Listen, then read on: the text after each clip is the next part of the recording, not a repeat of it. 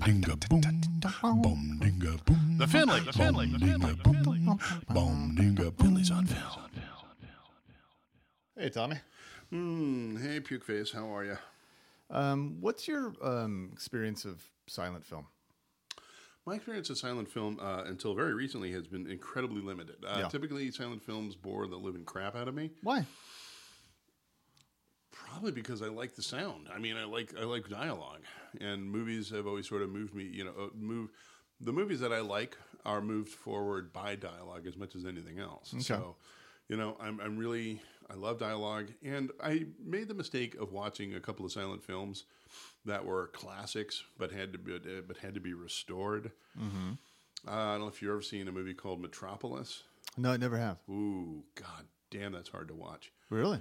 It really is. It really is. It's German. It's a German expressionist uh, uh, movie. It's uh, just incredibly overacted. You can see it, it has that quality of Citizen Kane, where you go like, "Oh, okay, this was the first to do that, and this is very, uh, and that was very, you know, very cool." And really, like the, the cityscapes that they drew for like their supposed future are still being th- those images are still drawn on today like the giant the super highways with you know 90 lanes and all this kind of stuff um, Wait, uh, just to pause here. You're not suggesting that Citizen Kane, while it was pioneering, fails while it's being pioneering? no but i think citizen kane is better appreciated well if you can keep in mind the pioneering aspects of it Hmm.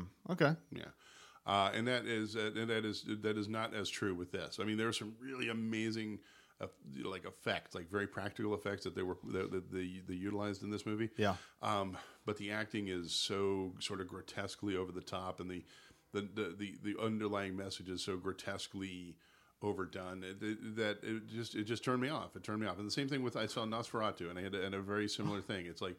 You know those German silent films. God damn, I know people who love them and Yeah. can watch the living shit out of them, Sure. and I can't do it, man. God damn, There's a tr- there's a train in the background. Can you hear the train? I can hear it. Yeah, That's That- awesome. That's Just- the train of my expectations. That's Tom, town. Tom's train of thought. That's what that's what that is. It's our first like wacky morning radio sound if only you effect. could see my eyes going back and forth, back and forth, Thomas the Tank Engine style. Oh God. It's our Topham hat. Mm, yes. Um, no, I just I found them dreadful and boring, and I Yeah. really, I, I literally, I watched, I went to a theater to watch like, you know, the extended cut version of Metropolis, and I really, I fell asleep during the damn thing. And and by the way, that's commonly a problem with me in silent films too. Well, I, I get it. I mean, I, I, I get that experience of it. I, I wonder if um, some of my appreciation for silent films early on. Um, has to do with your solitude as a child. Yeah. Well, yeah, totally. Actually, honestly, really, it does. That interesting story. One of the one of the first um, experiences with film that I ever had was when I was five. Um, I made I made um, a f- Robinson Crusoe film, and I made it by doing a flip film. You know, you you so that the cartoon figures move. Uh huh. And so I did a like a I got a um, a board with a hundred sheets of paper on it and and redid Robinson Crusoe and put it on in the hall the doorway of the hallway of my mm-hmm. house and then put two seats and made my parents sit in the dark and my mother shine a flashlight on the door as I as I flipped through the the movie. Wow. Yeah, I know. It was pretty adorable No, slash hateable as a cool, kid. man. Yeah, yeah, one of those. Your parents' Also, eyes I- are just rolling. I'd never seen. Oh yeah, I'd I'd never seen or read Robinson Crusoe. I just I just knew it was about a guy on an island, so I just did my own version of it. So you were like uh, you were like the uh, the Bay, uh, the Michael Bay of uh, Yeah. movie adaptations early. well, so then yeah. So the other thing I was thinking with with why I appreciate Fuck, that's not a bad artistic thing to do. I'm sorry, I'm kind of intrigued by this notion. We can get a camera now and do, actually just do do like flip film movies. Yeah. kind of Oh, cool. I used to love them. The, the books that would have like Bugs Bunny at Yeah. the bottom corner, and you could flip to the book, and you can go backwards and forth. Anyway, so um, the other thing about silent films is that immediately they strike me as you. It, I don't know if the word is auteur. I mean, I know the word auteur. I don't know if Mm. it applies here, but but the idea that you can see film technique so um, obviously in Yeah. silent films, and to me, it's that's the part of me like you're the historian but the part of me that likes history and sees film as history Mm-hmm. so i just read this really um, interesting to me interesting so get ready to, to if you're on a road trip just you don't want to crash out Dive. of boredom. No, it won't be boredom. It won't, just dive. Just, so is that I read this? Um, well, wait for it. Strap in. look, look for that petrified forest straight It's a study Oh, of no. 20, 20 sequential shots from Birth of a Nation and like what they mean. So Mm-hmm. it's like things like match cuts and Ah. and all these sort of ways of of of cutting so that you increase the tension in a film, Mm-hmm. right? That that supposedly D.W. Griff, Griffith um, pioneered Mm-hmm. in all these ways. But but you know what I what I discovered is, and this leads into today, today's episode, is that he really was not the pioneer. In fact, Mm. there were pioneers who um, in in Hollywood, actually in New Jersey originally, Mm-hmm. in the film industry, um, who started everything. Who invented all of these sort of ways of doing films, Mm-hmm. um, and were immediately dismissed. And this is going to shock people. They were women. were ladies. These ladies who The pioneered ladies. Mm-hmm, filmmaking Um, and were just like uh, popular for a few years. Mm-hmm. And then men took were like, "We'll take over, sweetie." Mm-hmm. And then these ladies were cast aside. You know, we could do some muffins in here. Yeah, could you go get us some coffee now that you've pioneered this filmmaking technique for us, please? Um, and so Uh. I, I learned about this recently, and I'm probably late to the game. I'm sure there are film students who are like, "Yeah, dummy, go f- stick your head in the oven, you Dude, let's fuck get- face." Let's move into feminist silent films, everybody. Yeah, well, I really am the worst. I swear to God, I taught a, a, a humanities course a few years ago, Huge manatees. and I um I got a hold of all these silent Shakespeare films, like going back to like 1904 and 1898. So it's like a, a two and a half two and a half minute version of like Hamlet. And I thought it would be so cool. I, Tom, I had to stand by the door to keep people from from leaving that class. so this whole episode, by the way. Yeah, there's like footprints up one side of you and down the other. this might be one of those episodes where we see that we get almost no plays, and, and I'm fucking okay with I'm that. okay with it too. I think I really, but I do want to. You know, the caveat here is that we're we're we're stepping out from our normal here. Okay, Yeah. normally we're talking about movies that we know really well. Yeah. one way or the other. We're we're completely out. Uh, I'm completely out.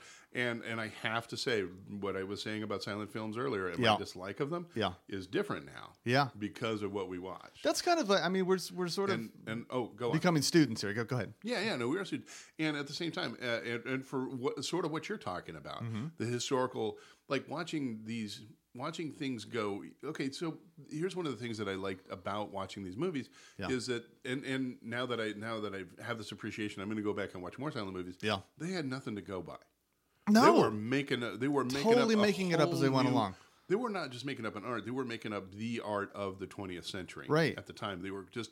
What, what do we do exactly? I mean, it's now it's all formulaic, and now it's it's you know at its best we take a novel and turn we Yeah. make a movie that's a novel. But before this, Yeah. there were there were options for and I and I saw this. There was this uh, I can't remember the name of it. Um, the, the man with the the man with the camera. It's Mm-hmm. a Russian uh, impressionistic, um, not impressionistic, but it's um, what do you call that collage Yeah. uh, sort of based movie and it's just and it and it's just all these little images put together and one of the things that's great about the silent era is that they were just figuring out there were no you know like it was all brand new Yeah. it was a brand new canvas Totally. upon which to paint and and so nobody knew exactly what to do with it and so people did all kinds of things with it Oh yeah, that's that's what's great about being marginalized, and I Mm-hmm. think being new often means you're marginalized for a while. It's Mm-hmm. it's your it's the the most creative moment in any sort of industry or, or artistic sort of endeavor. Absolutely, my favorite, one of my favorite writers of all time is this guy named Jim Thompson, who lived. uh, He was just a pulp writer. He was simply Mm-hmm. Yeah. a pulp writer, and so he got away with some experimental shit. Yeah. in in the pulp writing world because nobody was there to tell him no. Right. They, they were they were selling books. Well, Gertrude. Stein is sort of the same way. Like Mm-hmm. you know, I'm not a fan of Gertrude Stein, but but she, you know, this woman who's sort of marginalized as an artist, a writer, so she writes these sort of really interesting. She made a mean cup of coffee and a muffin. So um, anyway, so I guess a muffin room of one's own. a muffin room of one's own. oh, I suck a Wow. lot. Okay, Virginia Woolf. Yeah, I wish you were a silent film right now. Don't Don't get the- eyeballs. Yes, I mean, yeah, we uh, the idea that like um, originally when people were making you know narrative film was that you had sort of one shot, this huge sort of canvas, and so everything had to happen within the shot, and so people came along. Uh, and, and D.W. Griffith gets credit for this, but but people like our first um, artist here, um, Lois Weber, um, did things like, well, okay, so if if someone's chasing someone, rather than have them sort of chasing each other in this one shot, how about have um, sort of match points so that you cut back and forth between people and then show them together in a shot to sort of see how the chase has gone. So the tension's created about how the chase is going. Or things like the iris shot, iris shot, which is that famous sort of thing from old films where the sort of the circle gets smaller and you focus in on something. Was this initial way of showing point of view or, or point of interest to a particular protagonist or something like that. Yeah, I'm fucking boring myself right now. But the point is, is that I no, I really so. appreciate this this sort of pioneering in filmmaking. And, and our first, we're, we're doing an episode today where we actually take a look at two um, filmmakers, and the first one is is Lois Weber, um, who was. Um, a, a woman who was known as a sort of um, blockbuster filmmaker in the teens, and the way she started was that she was um, a street corner evangelist, um, Yes. and she was um, uh, She wanted to expand the scope of her evangelism, in a sense. So she started as a as a stage actress Right. actually, and, and then transitioned over into filmmaking. And she was so successful and so pioneering that immediately she's making, she's writing, directing, producing, starring, and she's like the Barbra Streisand of the silent era in that mm-hmm. sense. All these films, and she's commanding like five thousand dollars a week in like ah, nineteen fourteen or something like that. But I would love to do that now so badly. Oh yeah. So all these films that she made, and she made like mm-hmm. 400 films or something like that. All these films are like personal morality projects. Exactly, they are. They are. There's this extension of her morality into, like I said, she was this evangelist and she wanted to reach the wider audience. Yeah. Well, what's you know, let's get on a stage. And what's the best stage? The one you don't even have to appear on. You can send a print of something. Yeah. And so these people, they, when they did silent films, they did shorts, they did longs, they did all these different. Yeah. these entirely different formats. Uh-huh. And this one uh, movie is called um, "Where Are My Children?" From 1916. yeah. And so the topics are 16. World War One is going on at this time. Yes, and she makes this 70 or so minute, you know, long feature Mm-hmm.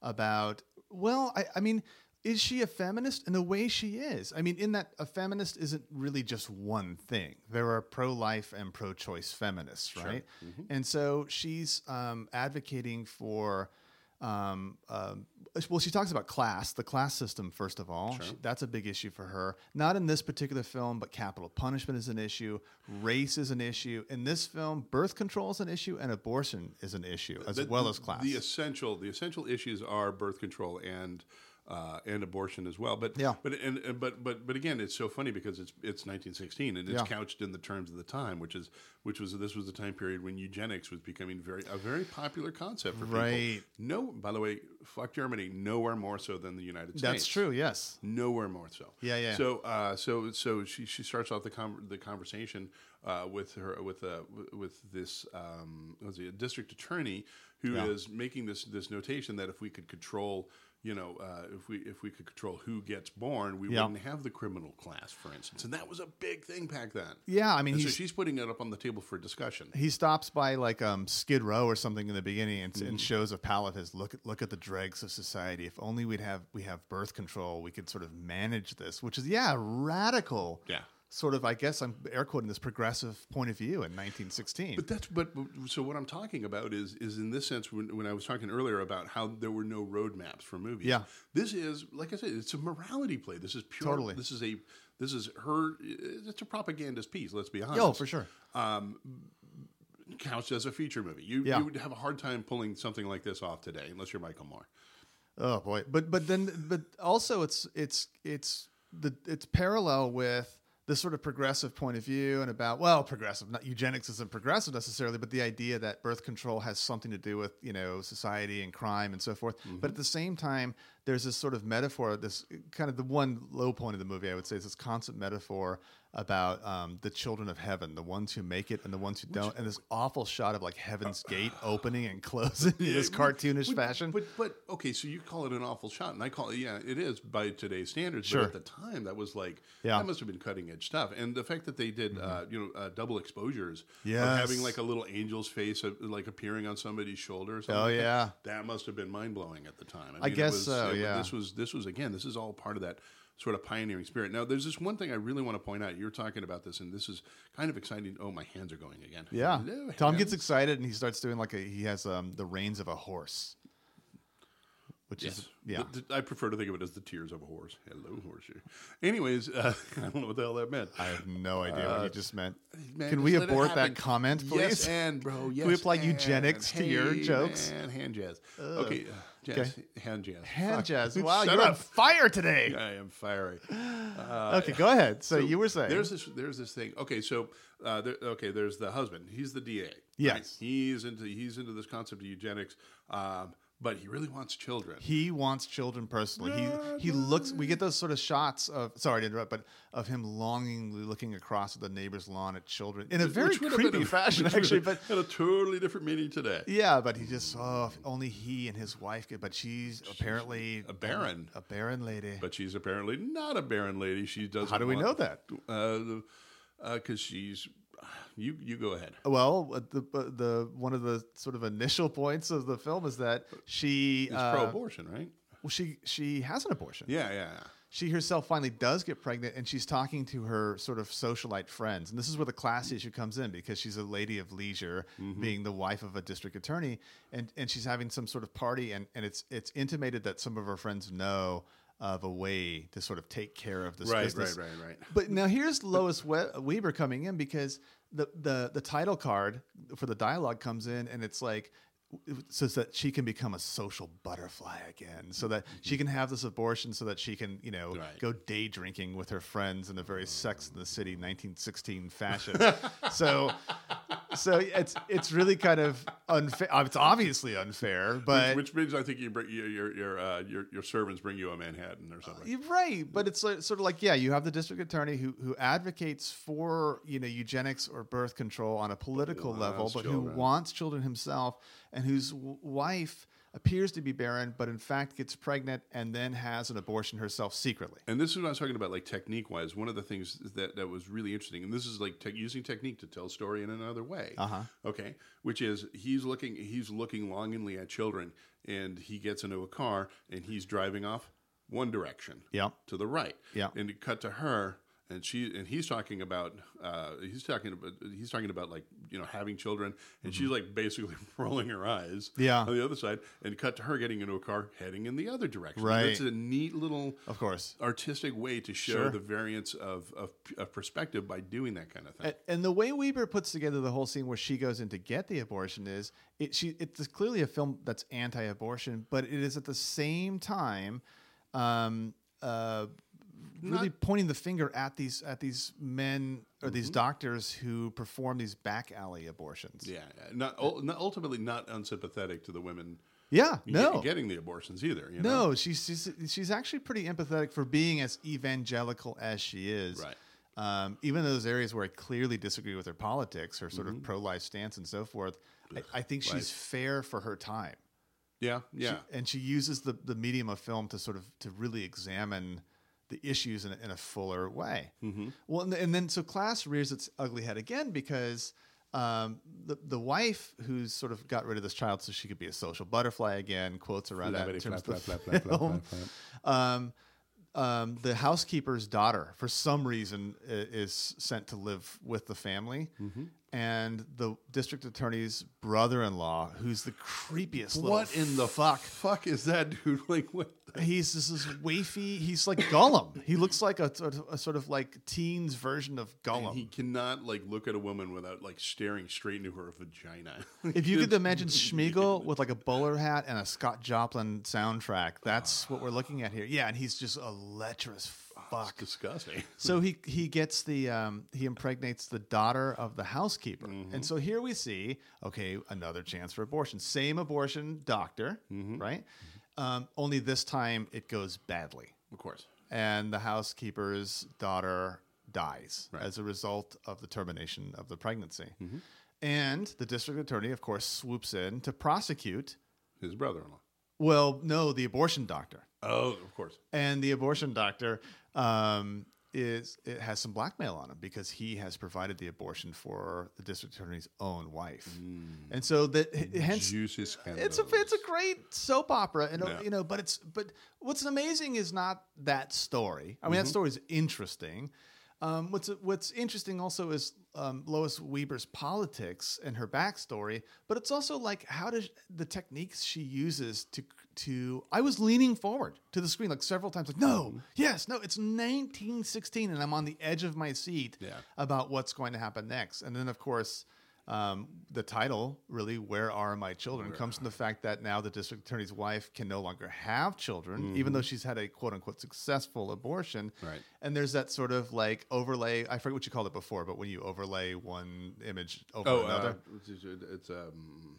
Oh shit! I said the word earlier. I can't remember. I don't know what it is, but you see you see the, the sort of ghost like apparition of Mm-hmm. like potential children appear and then disappear, and then you see them sort of age through Yeah. time lapse photography, and it's very you know dramatic. But they're there sitting The alone. techniques are so primitive, but they're like they're like effective, and you can see how they'd be very effective. At Well, the that's the thing. I mean, no one can tell me in 2017 can get me to sympathize with like that couple. She had an abortion and now they're childless. That's not something that gets my sympathy, and yet she did somehow Yeah. in 1916. And then I mm-hmm. guess you, it's historical context and everything else. But I, I thought it was a, a really interesting film. It really was. It was a very interesting film.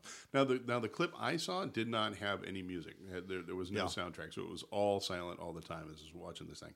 Oh. Uh, so that was uh, that was a little bit challenging for Yeah. me. But um, Well, yeah. I'm a Philistine. I mean, in, in the sense that well, yeah, no, no, just stop. just You in general. to- just don't, no don't qualify that. Well, in the in the sense of, of silent films, um, if I watch them on YouTube or something, Mm-hmm. like um, the film we're going to talk about next had a had a soundtrack that I thought was wholly inappropriate attached to it. Just it was, make- but I, but I enjoyed it. But I but I still needed it. It you know what I me. do? Uh, Whenever it's a, uh, I just match. I just turn the sound down Mm-hmm. on the original one, and then I just go find a, another soundtrack, and I just add my own soundtrack. Oh, nice! You put on like Pink Floyd's "The Wall" and watch it backwards.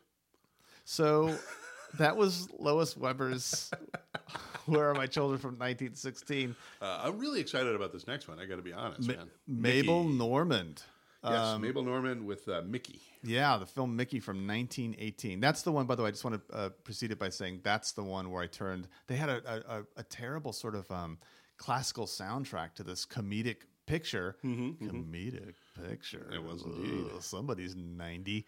Um, so I just turned down the, the, the soundtrack. What are these comedic flickers we was watching? Nickelodeon. I turned down that sound and then just put some ragtime in the background. That was more appropriate to it. Oh god, that's the other thing to talk about too is the way they like like some of the production companies Yeah. that they had back in the day. Yeah. Nickelodeon Studios and, and things like that were just oh, like they were just making up words 'cause there were no words. Oh, for, yeah, for, yeah, you know, yeah. this is the pioneering days of the, of the art form. Yeah. there were no words for things, so they, they came up with these these absurd made up words for. You know, for for movie, and none, none of them. Like, like I said, the Nickelodeon uh, Yeah. studios or whatever. Uh, just just those those things. That's always really uh, fucking weird to me. Uh, but Mickey uh, was I thought just great. Goddamn, God. First off, I had a crush on. Well, Mabel Mabel um, uh, Mabel Normand is uh, uh, she looks like a, uh Alicia Silverstone. She looks Is it Silverstone or Steen? Silverstone. Silverstein. Yeah, no Stone. No Stone. Yeah, Stone. Yeah, because I remember like earlier. Yeah, yeah. Okay, shit, shit, shit. not Jewish at all. By the way, not only this makes us sound older, I guess. like who was that? Uh, Julia Roberts. that old guys talking about old hot chicks. Ugh. She actually, but but with a hairdo, she kind of reminded me like.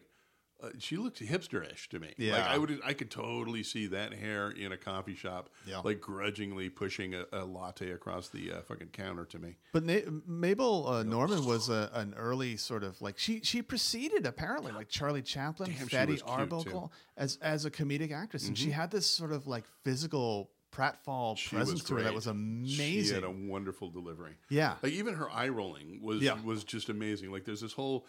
Uh, oh god, that one uh, the, the the scene at like right at the beginning Uh-huh.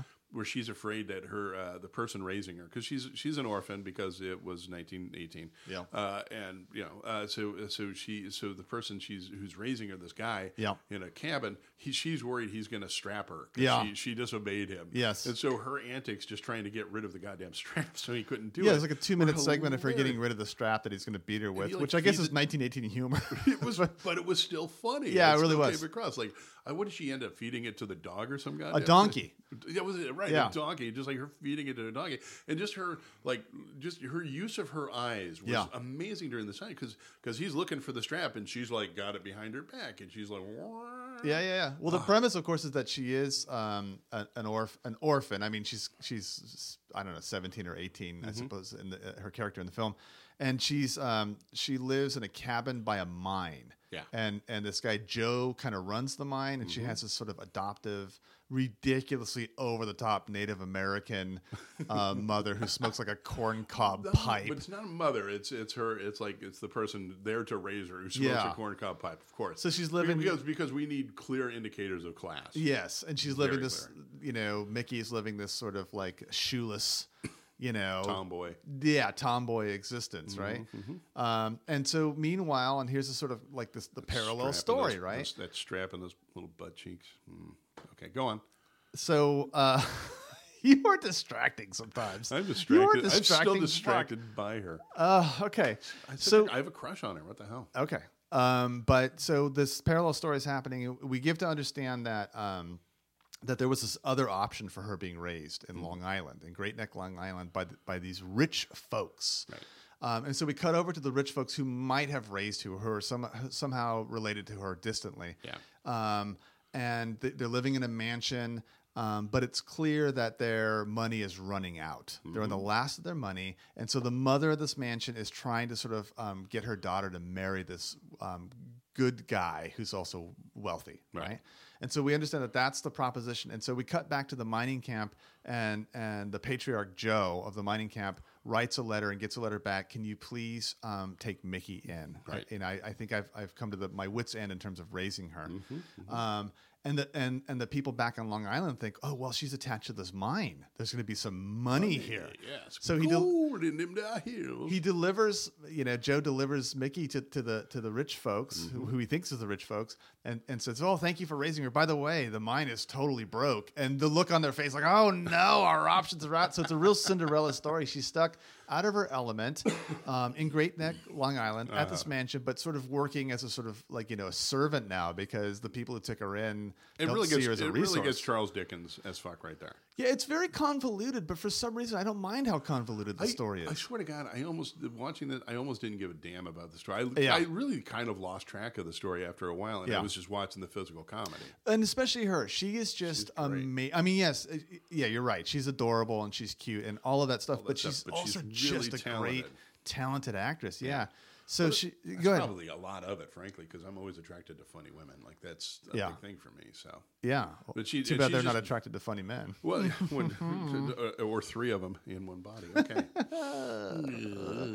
that's good. you know by the way i don't know you drink. can go on with the plot i don't I, I, we might just be telling too much because what happens is a lot of stuff there's Right. a horse race there's like a you know there's Right, a, like a a good- reversal of fortune every, like every good Dickens novel, I think everyone ends up rich in the end, right? Oh except the people that who shouldn't be Of course, get their just Exactly. Yeah, it was not uh, not not not like fabulous like writing or anything No. like that. Not the script was you know what it what it is. No, but it also like any like good um, comedy in the silent era. Mm-hmm. Um, um, somebody's hanging out a window like Yeah. every ten minutes, or falling over a Falling roof, it- or falling onto a horse from something. yeah, right. right. Landed a tea biscuit. And there's a lot of you know borrowing from Shakespeare. I think in terms of like the overhearing of stuff. It's like only Ralph Furley from Three's Company has overheard as this many things like through a wall.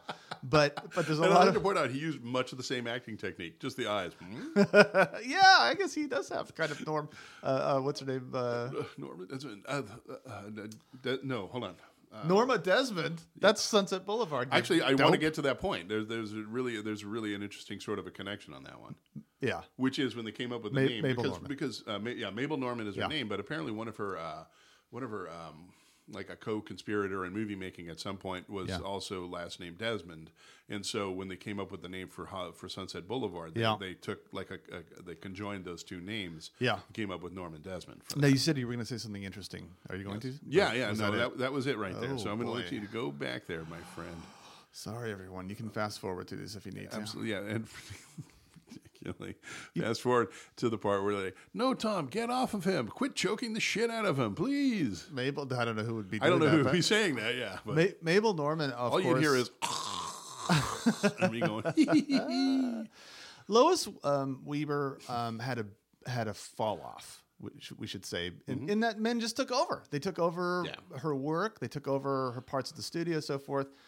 Uh, Mabel Normand it was a bit of a different case because she had personal tragedy, and it's one of those things where it's like it's like the Ingrid Bergman thing, where you know she she What had this have been. affair with uh, um, uh, Rossellini, the, the Italian Rossellini, director, yeah, and, and she became you know pregnant out of wedlock, Right. and so she had to just disappear into Europe for a few years, and no one, you know, people took.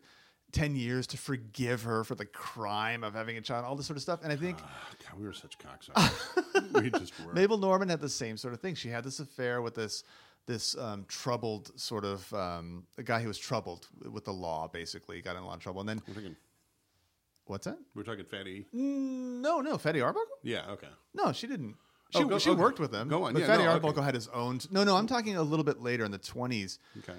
Uh, Mabel Normand all of a sudden fell off because she had this affair with this guy who was trouble. Mm-hmm. Um, and then, and then, as she was coming back, and she had this support from Mary Pickford, and she was going to make her big comeback. She- um, she got tuberculosis. Yeah, she did. Well, I think it was, uh, from what I read, it was a recurrence of tuberculosis. So Okay. she had had it and had gone into remission, and then it came out and then killed her. And she died at the the, the very tender age of what, 37 years old. Something like that, yeah. And she Yeah, was so she's such an there's amazing there's talent. A, there's a Hendrix question that, that sort of hangs over her a little bit. Like, what Yeah. could she have done?